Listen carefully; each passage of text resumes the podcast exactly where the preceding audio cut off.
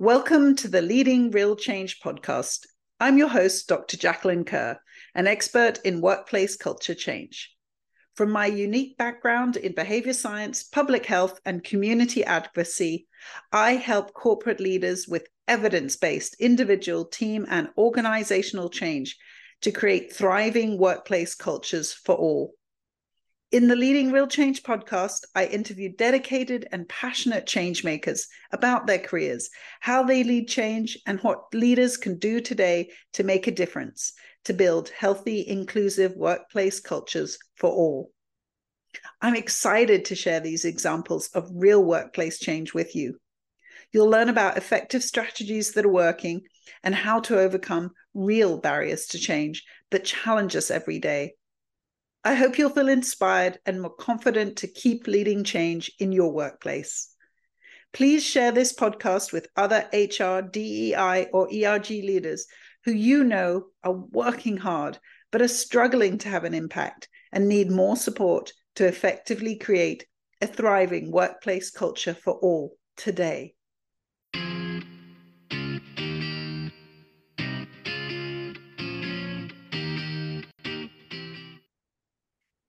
I'm Alex Budak. I'm a husband. I'm a proud dad to a two year old. I'm a faculty member at UC Berkeley's Haas School of Business. I'm a social entrepreneur. I co founded the venture startsomegood.com, and I'm the author of the new book called Becoming a Changemaker. And outside of my work as a changemaker, uh, I love travel adventures. I've been to 39 countries and counting, and I am a diehard UCLA Bruins basketball fan. When I was a student at UCLA, I spent all of my winter quarter camping out for UCLA basketball games. And as my transcript will show, I definitely did spend a lot of time camping out, but made a lot of great friends and have a lot of great memories cheering on the Bruins. Oh, that's amazing. Yes, March Madness will be upon us before we know it. and I'm impressed by the number of countries you've been to there. I consider myself a bit of a global citizen because I have lived in about eight different countries, but visiting 39, that's impressive too. And so tell me, where did this journey start? When did you get inspired to be a change maker because for me, I was 10 years old and our school, because of this sort of international working life that my parents had, I was at boarding school and it was the same time as we were electing a new prime minister in the UK. So the school had its own elections, and I stood for prime minister for the day and won because I didn't follow the political party's no school rules for the day, was my soapbox. I feel like that was when, for me, it started. So tell me a little bit about your journey to becoming such a leader of change making and, and a change maker yourself. Well, I guess for me, it also had a couple of early childhood experiences that shaped me as well. The first is that I grew up in the Silicon Valley Bay Area. So I grew up in the big tech boom and really surrounded by a lot of entrepreneurs in many ways. I didn't know that wasn't how a lot of the world thought. And so the sort of entrepreneurial streak, I think, felt very natural to me. So on one hand, I had that. On the other hand, I've always loved being in leadership positions, not because of a title, but because of the opportunity to serve. So all throughout high school, I served on our student government, and perhaps part of it was just because I could come up with clever campaign titles. So my freshman year, it was "I back Budak." Second year was "I'm back to back Budak." Third year was "I still back Budak," and then my senior year was "Back to back to back Budak." So I guess when you have a good rhyme like that, you've got to run for student council. But that sort of introduced me to the idea of servant leadership. But I still didn't really have a strong why. So I liked entrepreneurship, I liked leadership. But then it all changed for me when I spent some time living and working in Ahmedabad, India. So while I was there, I did some volunteer work with a group that supported girls from the local community. And they used sport as a tool to teach healthy habits and leadership. And this is far from a, a white savior story. It's not getting very much of import with them anyway. It was really about the local leaders. But as I worked with them, I had this aha moment, this light bulb moment that I had always seen entrepreneurship as something interesting, But it wasn't until then that I actually saw social entrepreneurship. I saw how you could combine the tools of entrepreneurship with a lens for making the world a better place. And that's where I realized, okay, I had my why. At the same time, I also realized that I was so inspired by this girls' sports group in Ahmedabad. And I recognized that if they're here, there's got to be change makers all around the world, people who want to make a difference in their communities and the lives of those around them but just too many barriers getting in the way. And so in that moment, and I would reflect on this as I would walk the path back to where I was staying after our practices. And I just reflect on how could we create a world that's filled with and led by more change makers? And that's really what catalyzed the rest of my professional and academic career. That's so fascinating. And I agree. I had similar experiences of then becoming a leader and very much in the situations that I've been in as well. It's really about empowering others to change. I always knew that to a certain extent, as a researcher, particularly in, say, a prestigious university, locally it had some standing. But I always knew that when the stories actually came from the community themselves, when the leadership came from the community itself, it was so much more powerful than anything I could do. And we would talk about trainings that we would do to help develop some of the skills so that people could step up into these leadership positions. But we actually always admitted we were learning more than our communities in this process because we were learning exactly what it was they needed. I very much see that journey. And for me, actually, despite my sort of hesitance now as an entrepreneur, my first career out of university was in advertising. After that, when I realized that I really enjoyed working on more of social good projects, for example, we had a local zoo that was one of our clients, and we did advertising for their endangered species. And that felt really good to me. And so then when I actually went in and did a master's in exercise and health sciences, because the same as your community in India, their sport and health was really important to me and was something that I thought we needed more support with in the world. And then I came across social marketing. And so I was like, oh, this is what I can actually do. I can use some of these skills to actually persuade people to do good. And so that's really been my journey. So interesting to have some echoes there as well. So tell me then a little bit about what you learned along the way that then resulted in you really understanding what it took to become a change maker? I think one of the shifts that I made is that I felt like, okay, I want to have an impact. And it seemed like being a social entrepreneur was an amazing way to go about it. But I also quickly realized that not everyone should nor can be a social entrepreneur. Not everyone has that same risk tolerance. Not everyone has that same skill set. And speaking as one myself, social entrepreneurs can be a weird bunch. And so I started thinking that often the way we talk about having an impact can feel quite limiting. You've got to go big, you've got to do grandiose things. But I realized that's not only not inclusive, it's also not the way that the world works. I come from Silicon Valley now, where we have a bad habit of something called heropreneurship, where we tend to like to put the lone entrepreneur up on a pedestal and say, ah, look what they did. But the more that you work in startups, the more that you work in change efforts, just as you found, it's not about any one person. It's about a team. I believe that change making is a team sport, and we do our best work through and with others. And so I think the most important transition I made was to shift from what can one individual do by themselves to instead starting to think about what can we as a collective do? What can we do when a bunch of us feel activated as change makers? And especially when we can work on challenges and issues together in our own different ways, using our own unique skill sets, but towards a meaningful and collaborative goal. And that's, I think, a really important shift that I made both for my own identity and for the work that I want to do, from the lone social entrepreneur to the collective group of changemakers. And I agree that's so important, this collective and diverse input that we actually need to make the best change. And also, from my perspective, from behavior change science, too, is I think we do our best change efforts when we have social learning opportunities, when we have the group dynamic, not only just because of the additional numbers, but also because the process of, learning, when we actually get feedback, hopefully also positive feedback and reinforcement when we are doing well, these are all keys. Like when we try to do change in isolation, often our change efforts fail. But let's just stick on this before going into the ways you're trying to shift people to think about socially good teams. Let's talk a little bit more about that prevalence of still being the leader of organizations, the burnout that social uh, entrepreneurs can experience in that role, and that feeling of kind of responsibility of having the world on your shoulders. What's been your experience of seeing that, and how do you help people shift?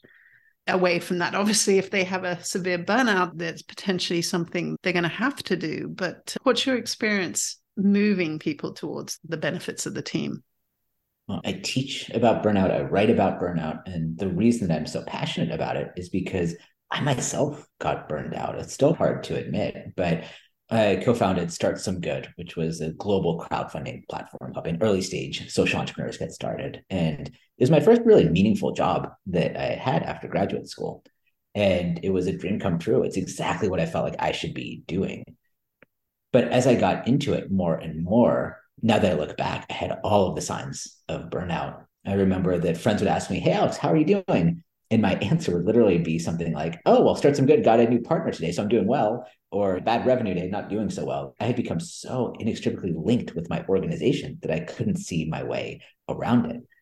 I had started wrapping up my own identity as the start some good guy, not as Alex, not as the son or the friend, but as the social entrepreneur. And it's something that I see so often in the change makers that I work with is leading change is really hard. And so to go into it, you've got to be all in, you've got to really care. And especially when it comes to solving big pressing problems, whether that's climate justice, racial justice, mental health. We care so much and we really want to have that impact. But it reached a real low point for me when I was living in Sweden at the time and I was traveling with my then girlfriend, now wife, Rebecca. And we were in Budapest and had this wonderful weekend ahead of us. And meanwhile, I was also trying to coordinate the launch of a new addition to our Start Some Good platform. And anyway, we were working with a developer, and I really should have spent more time doing QA, checking things out, but I was just so exhausted. So I just said, yeah, looks fine. Let's just do it. So we launched this new feature, and it completely brought the site down, crashing there was Rebecca who wanted a weekend with her boyfriend, and there I was just bringing down the site I cared so much about, all because I was just so exhausted. I wasn't thinking clearly. I had quite honestly lost the forest for the trees. And so that was the moment that I realized I'm so burned out that not only am I not doing myself any favors, I'm also not doing my organization any favors. I'm not the leader that it needs right now. And so that became my wake up call towards burnout one of the things that I learned deeply from that experience is that I think the way we talk about resilience is wrong. That we like to talk about resilience as just enduring as much pain as possible. That it's, oh, this is going to just be terrible, but just keep going, keep going. Don't even think about it. Keep your head down, keep going. But I think that's a broken definition of resilience. Instead, the one that I teach about and I write about is remaining strong for the long haul that it's not about just what do you do in one day or what do you do tomorrow, but it's how can you stay committed to the changes, not just this week, but next month, for a year, for five years, for 10 years, for 20 years, because that's the type of scale we need to think about when it comes to leading change. And that's the way we need to think about preserving our own best asset, which is ourselves. Exactly. Preserving that energy for the long haul. It's very much a marathon, not a sprint. And I also think too that pain no gain. Unfortunately, I was reminded of it again recently because it did come from our prior governor, Arnold Schwarzenegger. And yes, that might have been how he succeeded in his muscle building career. But again, I have many connections still with folks in sports psychology, sports physiology, because that was some of the background I came from. And actually, we're seeing athletes are doing so much better when they incorporate more rest into their regime. But unfortunately, these sort of mental models we have still exist. So, yeah, I agree. We have to also understand that burnout is is not the absence of engagement or passion because again there, there's definitely some debate in the research literature about the opposite of burnout is engagement. But actually, the, there are so many people who still remain engaged in their work, are passionate about their work, have purpose in their work. But they experience burnout because they just don't have the perspective or the strategies to be able to preserve their own energy for the long term. Yeah, that's right. And of course, my sample size here is biased because I work with change makers, but the sense of purpose or meaning is not something that change makers lack. If anything, it's that drive that they have to make change that leads them to ignore some of the burnout signals. And so I think it's important we take that well rounded and fully featured approach to understanding resilience and burnout. Exactly. And I do think the first part of resilience is asking for help. That's definitely one of those first steps that we need to make.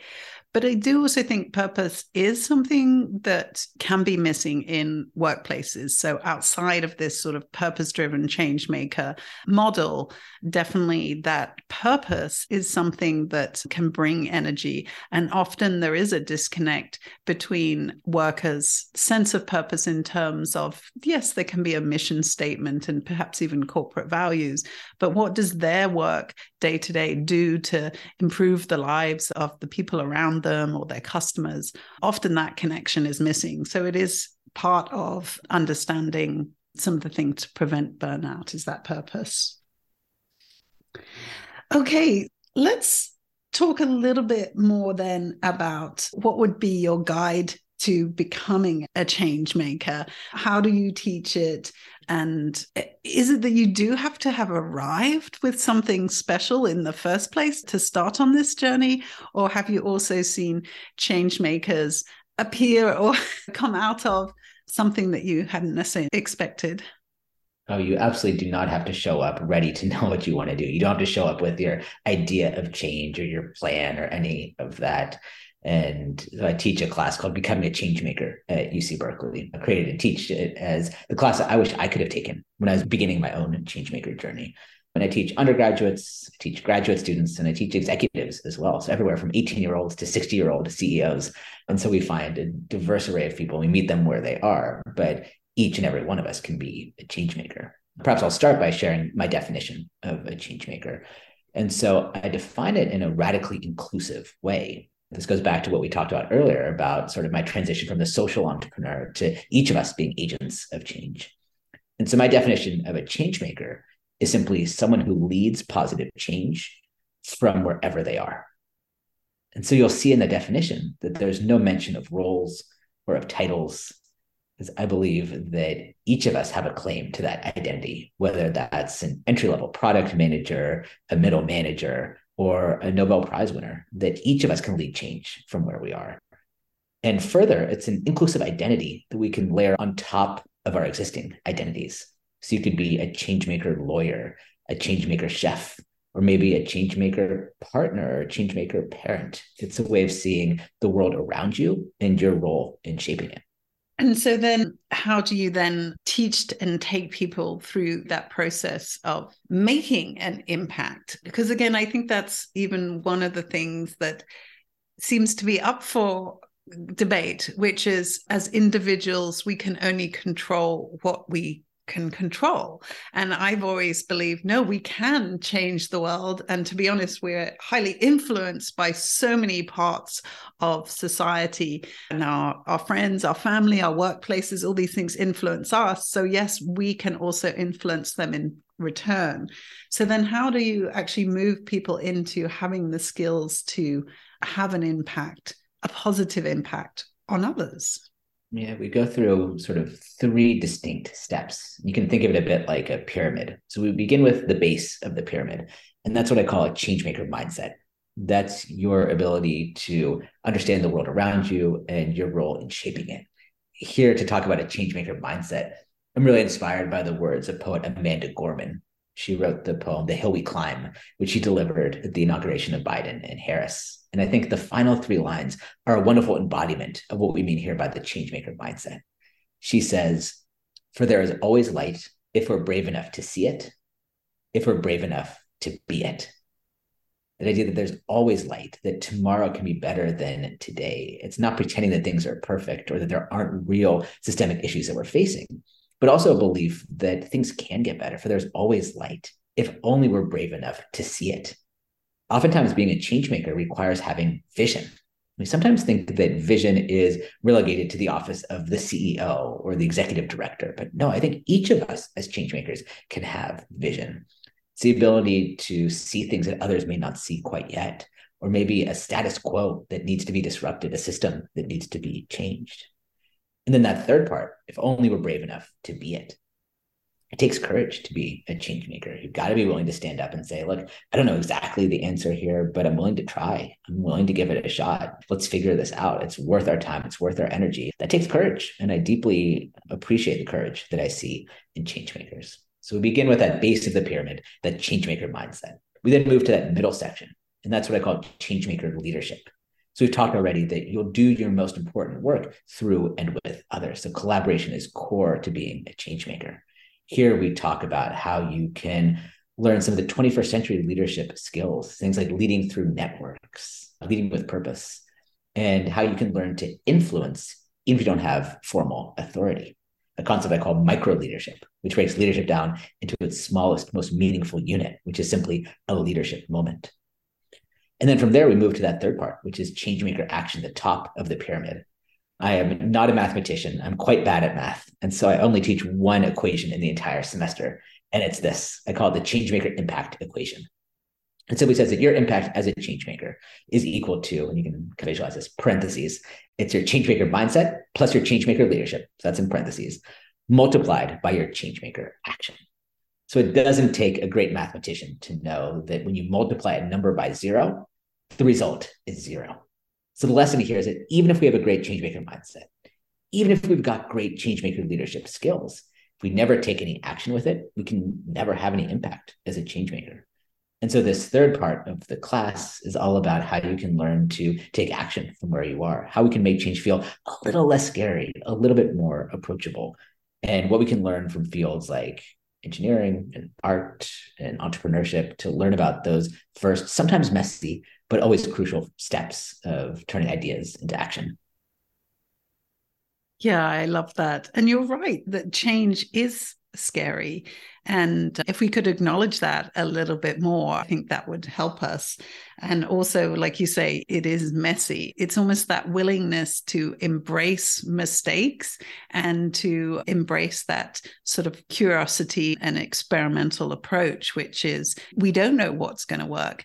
This is what we're all about, is finding out what is going to work. Because usually there isn't also that silver bullet or a one size fits all. There'll be situations and groups and times where one solution works, but then it doesn't apply in another sphere or with another population or at another time point because everything is changing all the time around us. So we have to acknowledge that.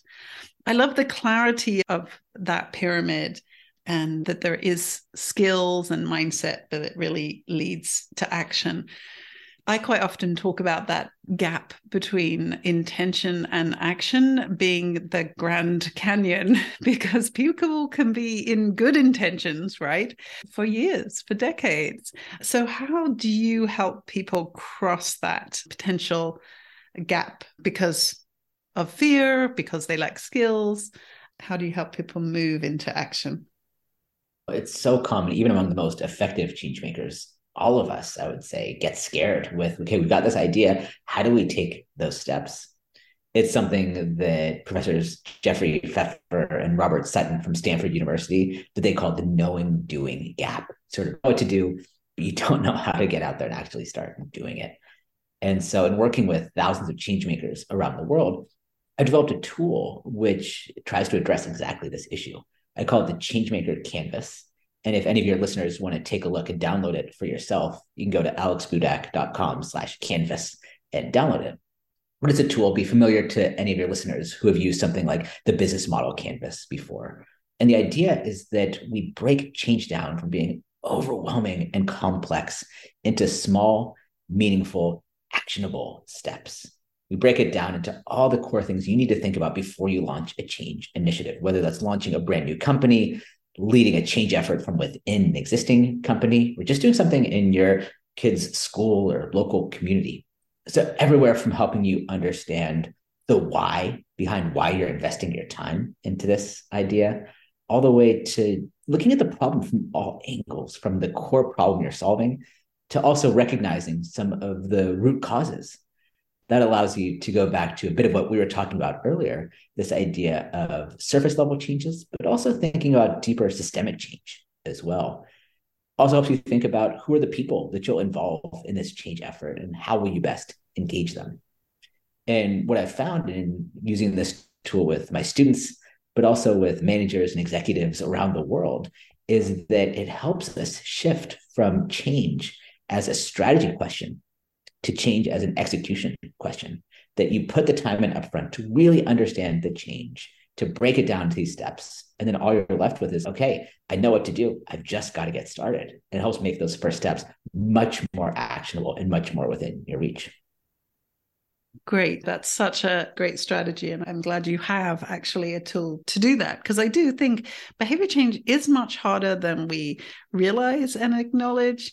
And so, yeah, I think these processes of actually breaking it down and having real alignment with what it is, your why. And then for me, when I think about the root causes, I'm thinking about the common barriers that you're going to face. And a big part of this is really recognizing those so that you can then strategize about overcoming them and particularly getting more support than we ever realized. We need support from accountability partners. We need support sometimes logistical or financial or motivational. But I think that's some of what we don't recognize is how much we do need help to create this action. Super important. Actually, one of the blocks of the canvas is something I call plan for resilience. And that's where instead of waiting until you put this thing out into the world and thinking, oh, what are the things would be helpful for me here when the inevitable roadblocks come up? It's actually spending time up front to think about what will some of the challenges be? What are some of the potential failure points?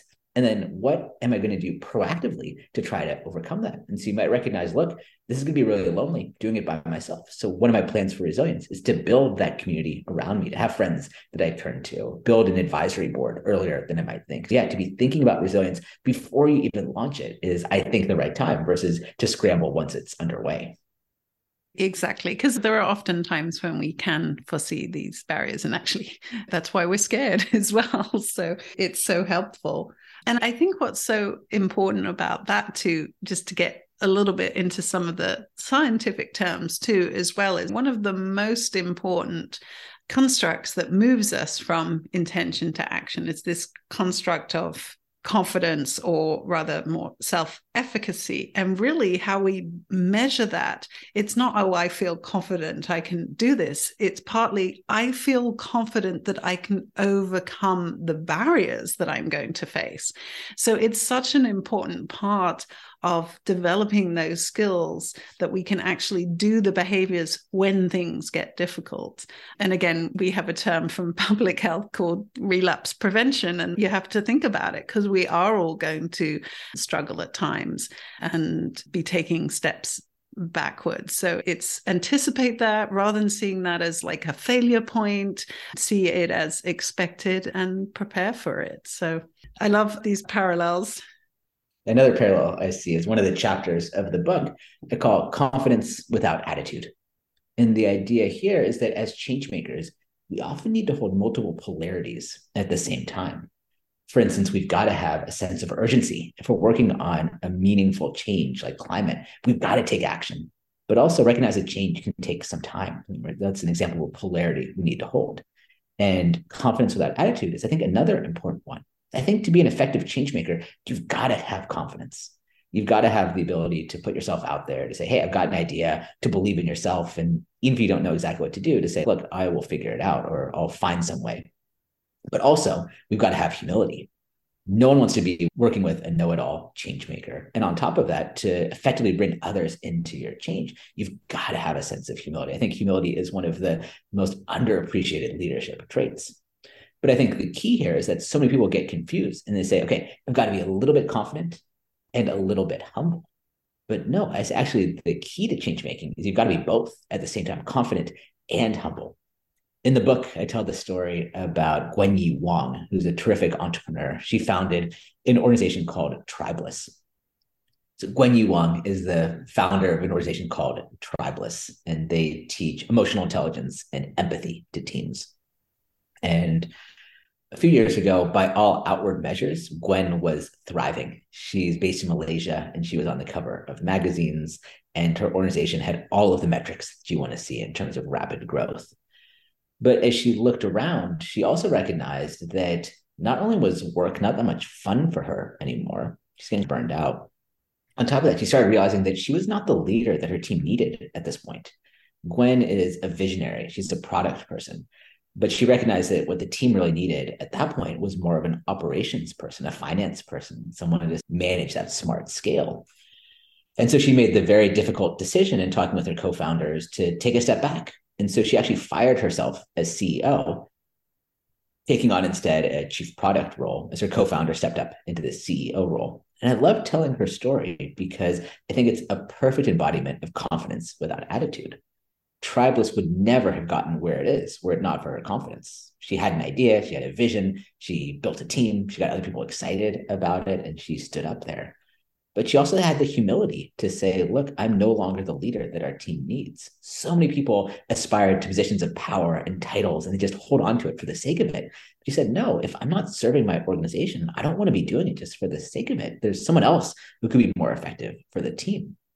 But here's where the confidence comes back in because even in being humble, even in taking a step back, there's an incredible sense of confidence, an incredible sense of self assuredness, a belief in herself, her own abilities, that she knew that this one role didn't define her, title didn't define her, and she could go on to do better things. And she had confidence even in stepping back. As it turns out, her timing could not have been better. She stepped back in February of 2020, about a month before COVID hit. And at that point, they needed to pivot to a virtual online environment, and she was well positioned as a chief product person to build that new online version of Tribeless. But it all is made possible because of her ability to, at the same time, be both confident and be humble. And that's so important. I, I love that example too of being the right leader at the right time. And one of my other guests on this season is Olivia Wagner, who wrote that book. And it really is so important for us to recognize that as a visionary, you may not be the best logistics person. So I agree, it's so important. But I think it also then really parallels into some of the the ideas we've talked about in terms of leadership and cultural humility is definitely something I've been learning about recently from a book called Did That Really Just Happen? And reading your book and Olivia's book, I get so much inspiration from these books that are helping us think through these issues. And cultural humility is that you will constantly be updating your information and your skills. So it's about saying that long term culture is constantly evolving and that I need the humility to be able to recognize what I don't know at any point in time and to update my skills, my mental models, my language, etc. This sort of translates then or takes me back into thinking about businesses now because even though some of your focus is around this social good, companies now i am seeing so many posts of companies saying for example in hr they are now agents of change. And it made me think again needing that cultural humility in the workplace and these other leadership skills in the workplace in terms of the energy for the long term. Tell me a little bit more then about how people who have never really necessarily been a change maker who maybe haven't quite understood this process, how they can then start to step into that role and see the parallels. If they haven't necessarily been, as say, a leader for social good, and suddenly they've been anointed the person who's responsible for changing the culture of their organization, for example, what would you say to someone in that situation, just to draw that parallel? It's a huge opportunity. And I've been doing more and more work with much more traditional companies. Many of them are feeling they need to pursue this because of the way Generation Z, as they enter the workforce, what they're looking for. A recent poll found that 70% of Gen Z only want to work for companies that share their values, that feel like they're doing good into the world. And so, even if you're from a more traditional world of business and impact being separate, if you just want to be able to attract and retain talent, and customers to that end, you've got to start thinking about this as well. So I recently did some work with a mortgage insurance company, which is about as far away from traditional change making as you can imagine. But I got brought in to help them find that sense of purpose and to work with a bunch of their middle managers to find meaning in the work that they do. One of the interesting problems that they had is that they had almost no turnover. And most companies would look at that and say, that's wonderful. People want to stay. But also as a result, the culture had gotten a bit stagnant it was this is what worked for us back in 2010 so we'll just keep doing it. And if the last few years have shown us anything it's that the status quo is not tenable. So going in we really worked a lot on that change maker mindset on starting to see opportunities where others only see threats and starting to find ways that they can start leading change from where they are. It doesn't have to be huge revolutionary change right away. It's about practicing those small change muscles so that we can build up the confidence to go bigger when the time is right I love that example. That's great. That's so helpful. And again, change starts with new skills. That's where we have to really understand that part of that first process is building the new skills for us to be able to move into action. And I think it is so interesting. I was listening to a program yesterday on NPR all about the sort of the system that is corporate America and actually the social system at government levels, et cetera, really was designed by the boomer generation. And essentially, this is then this debate, which is how do we change that system so that it actually can now apply to people coming into it without one, the same demographics? That generation was predominantly white, but also then the other changes that have happened in terms of the cost of housing, the cost of education, etc. So let's be thinking about a system, since you mentioned that generation. So let's think about then change makers as being able to change systems, because I think sometimes people see systems as these machines that can't change. When we give these terms of that's a systemic problem, it's almost as if we're then abdicating responsibility and saying, therefore, it's something I can't change. So, how do you see systems change and how can change makers best change systems? It's rare that I read a quotation that takes my breath away, but this is what happened when I read a quotation which is often attributed to Paul Batalden, a medical doctor. And the quotation goes that every system is perfectly designed to get the results it gets. So, put another way, if you keep trying to change things and you keep getting that same outcome, what well, shows it's a system that needs to be changed. That system itself is value neutral, but it means that if you can't change the outcome, you've got to start thinking about how can we change some of those inputs and go even deeper into it as a social entrepreneur, it's something I think a lot about. And I had the privilege of running an incubator for social entrepreneurs in Scandinavia. And a terrific example of this is a woman named Elin Roberts. And she ran an organization called Barnrättsbyrån, which essentially translates to like Children's Rights Bureau. So children in Sweden generally have really good human rights, uh, but not every child recognizes that they have those rights and especially so for children that have come over as migrants, especially unaccompanied youth. And so her organization set out to support these children to make sure their rights are respected. And so they do work the social welfare model, reaching out individual one-on-one casework and so on. But they also take a systems lens. They realize that because they work with so many kids, they start seeing patterns. They start realizing where are some of these kids falling through the cracks? And then what they do is based on their knowledge of working one on one with children, they then advocate for policy and legislative changes at the local, municipal, and even federal level.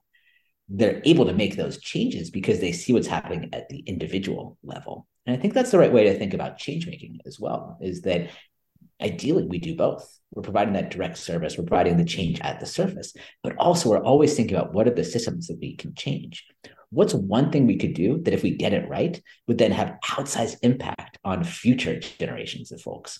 And i think children's rights bureau is a really good inspirational example of how that can work at the same time. Yes it's back to that being able to see the trees and the forest at the same time. Because again we learn so much from these individual examples and people need help at the individual level but if we then don't use that to create population level prevention yeah it's such a wasted opportunity so yeah i love that example as well especially having one of the countries I did live in was Sweden. And I remember that difference when we were there of understanding those rights. And it's also an interesting difference to here in the US because the rights that people have are such a strong element of society here. And we don't have those same rights in the UK. So there are definitely sort of cultural differences around these types of understanding and foundations of countries.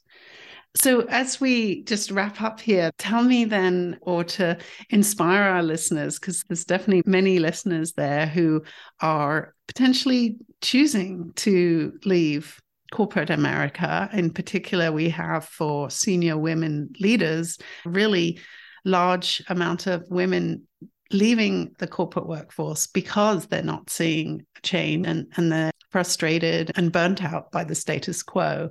So, if someone is then taking that step to create a different system and an alternative vision, what would be your advice?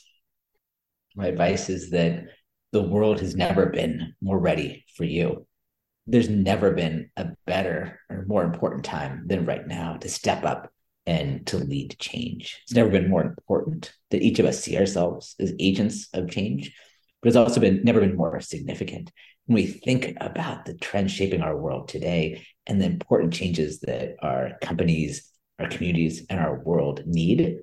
It's a world that's calling out for change makers. And so I hope that you will hear that call. I hope that you'll have the confidence to step up, the humility to say, I don't even know exactly what I'm going to do, but I'm going to step up anyway and that you'll begin seeing yourself as a change maker. The world looks so different when instead of waiting for someone else to give you permission, you give that permission to yourself. And so to remind you that the world has never been more ready for you. And I cannot wait to see what you do next.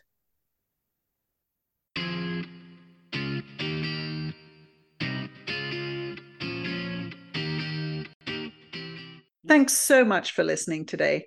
I hope the podcast brings you fresh ideas renewed confidence, and energy to keep leading change. If you need a partner in these efforts, I can help you effectively build a thriving workplace culture for all. I'll help you overcome the real barriers to change you face every day and help you lead real change with evidence based solutions. In particular, I want to work with passionate leaders who have tried and failed because I know you have what it takes, and your experience will help you clearly recognize the difference I can make.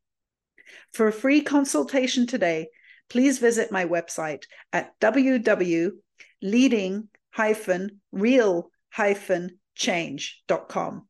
That's www.leadingrealchange.com.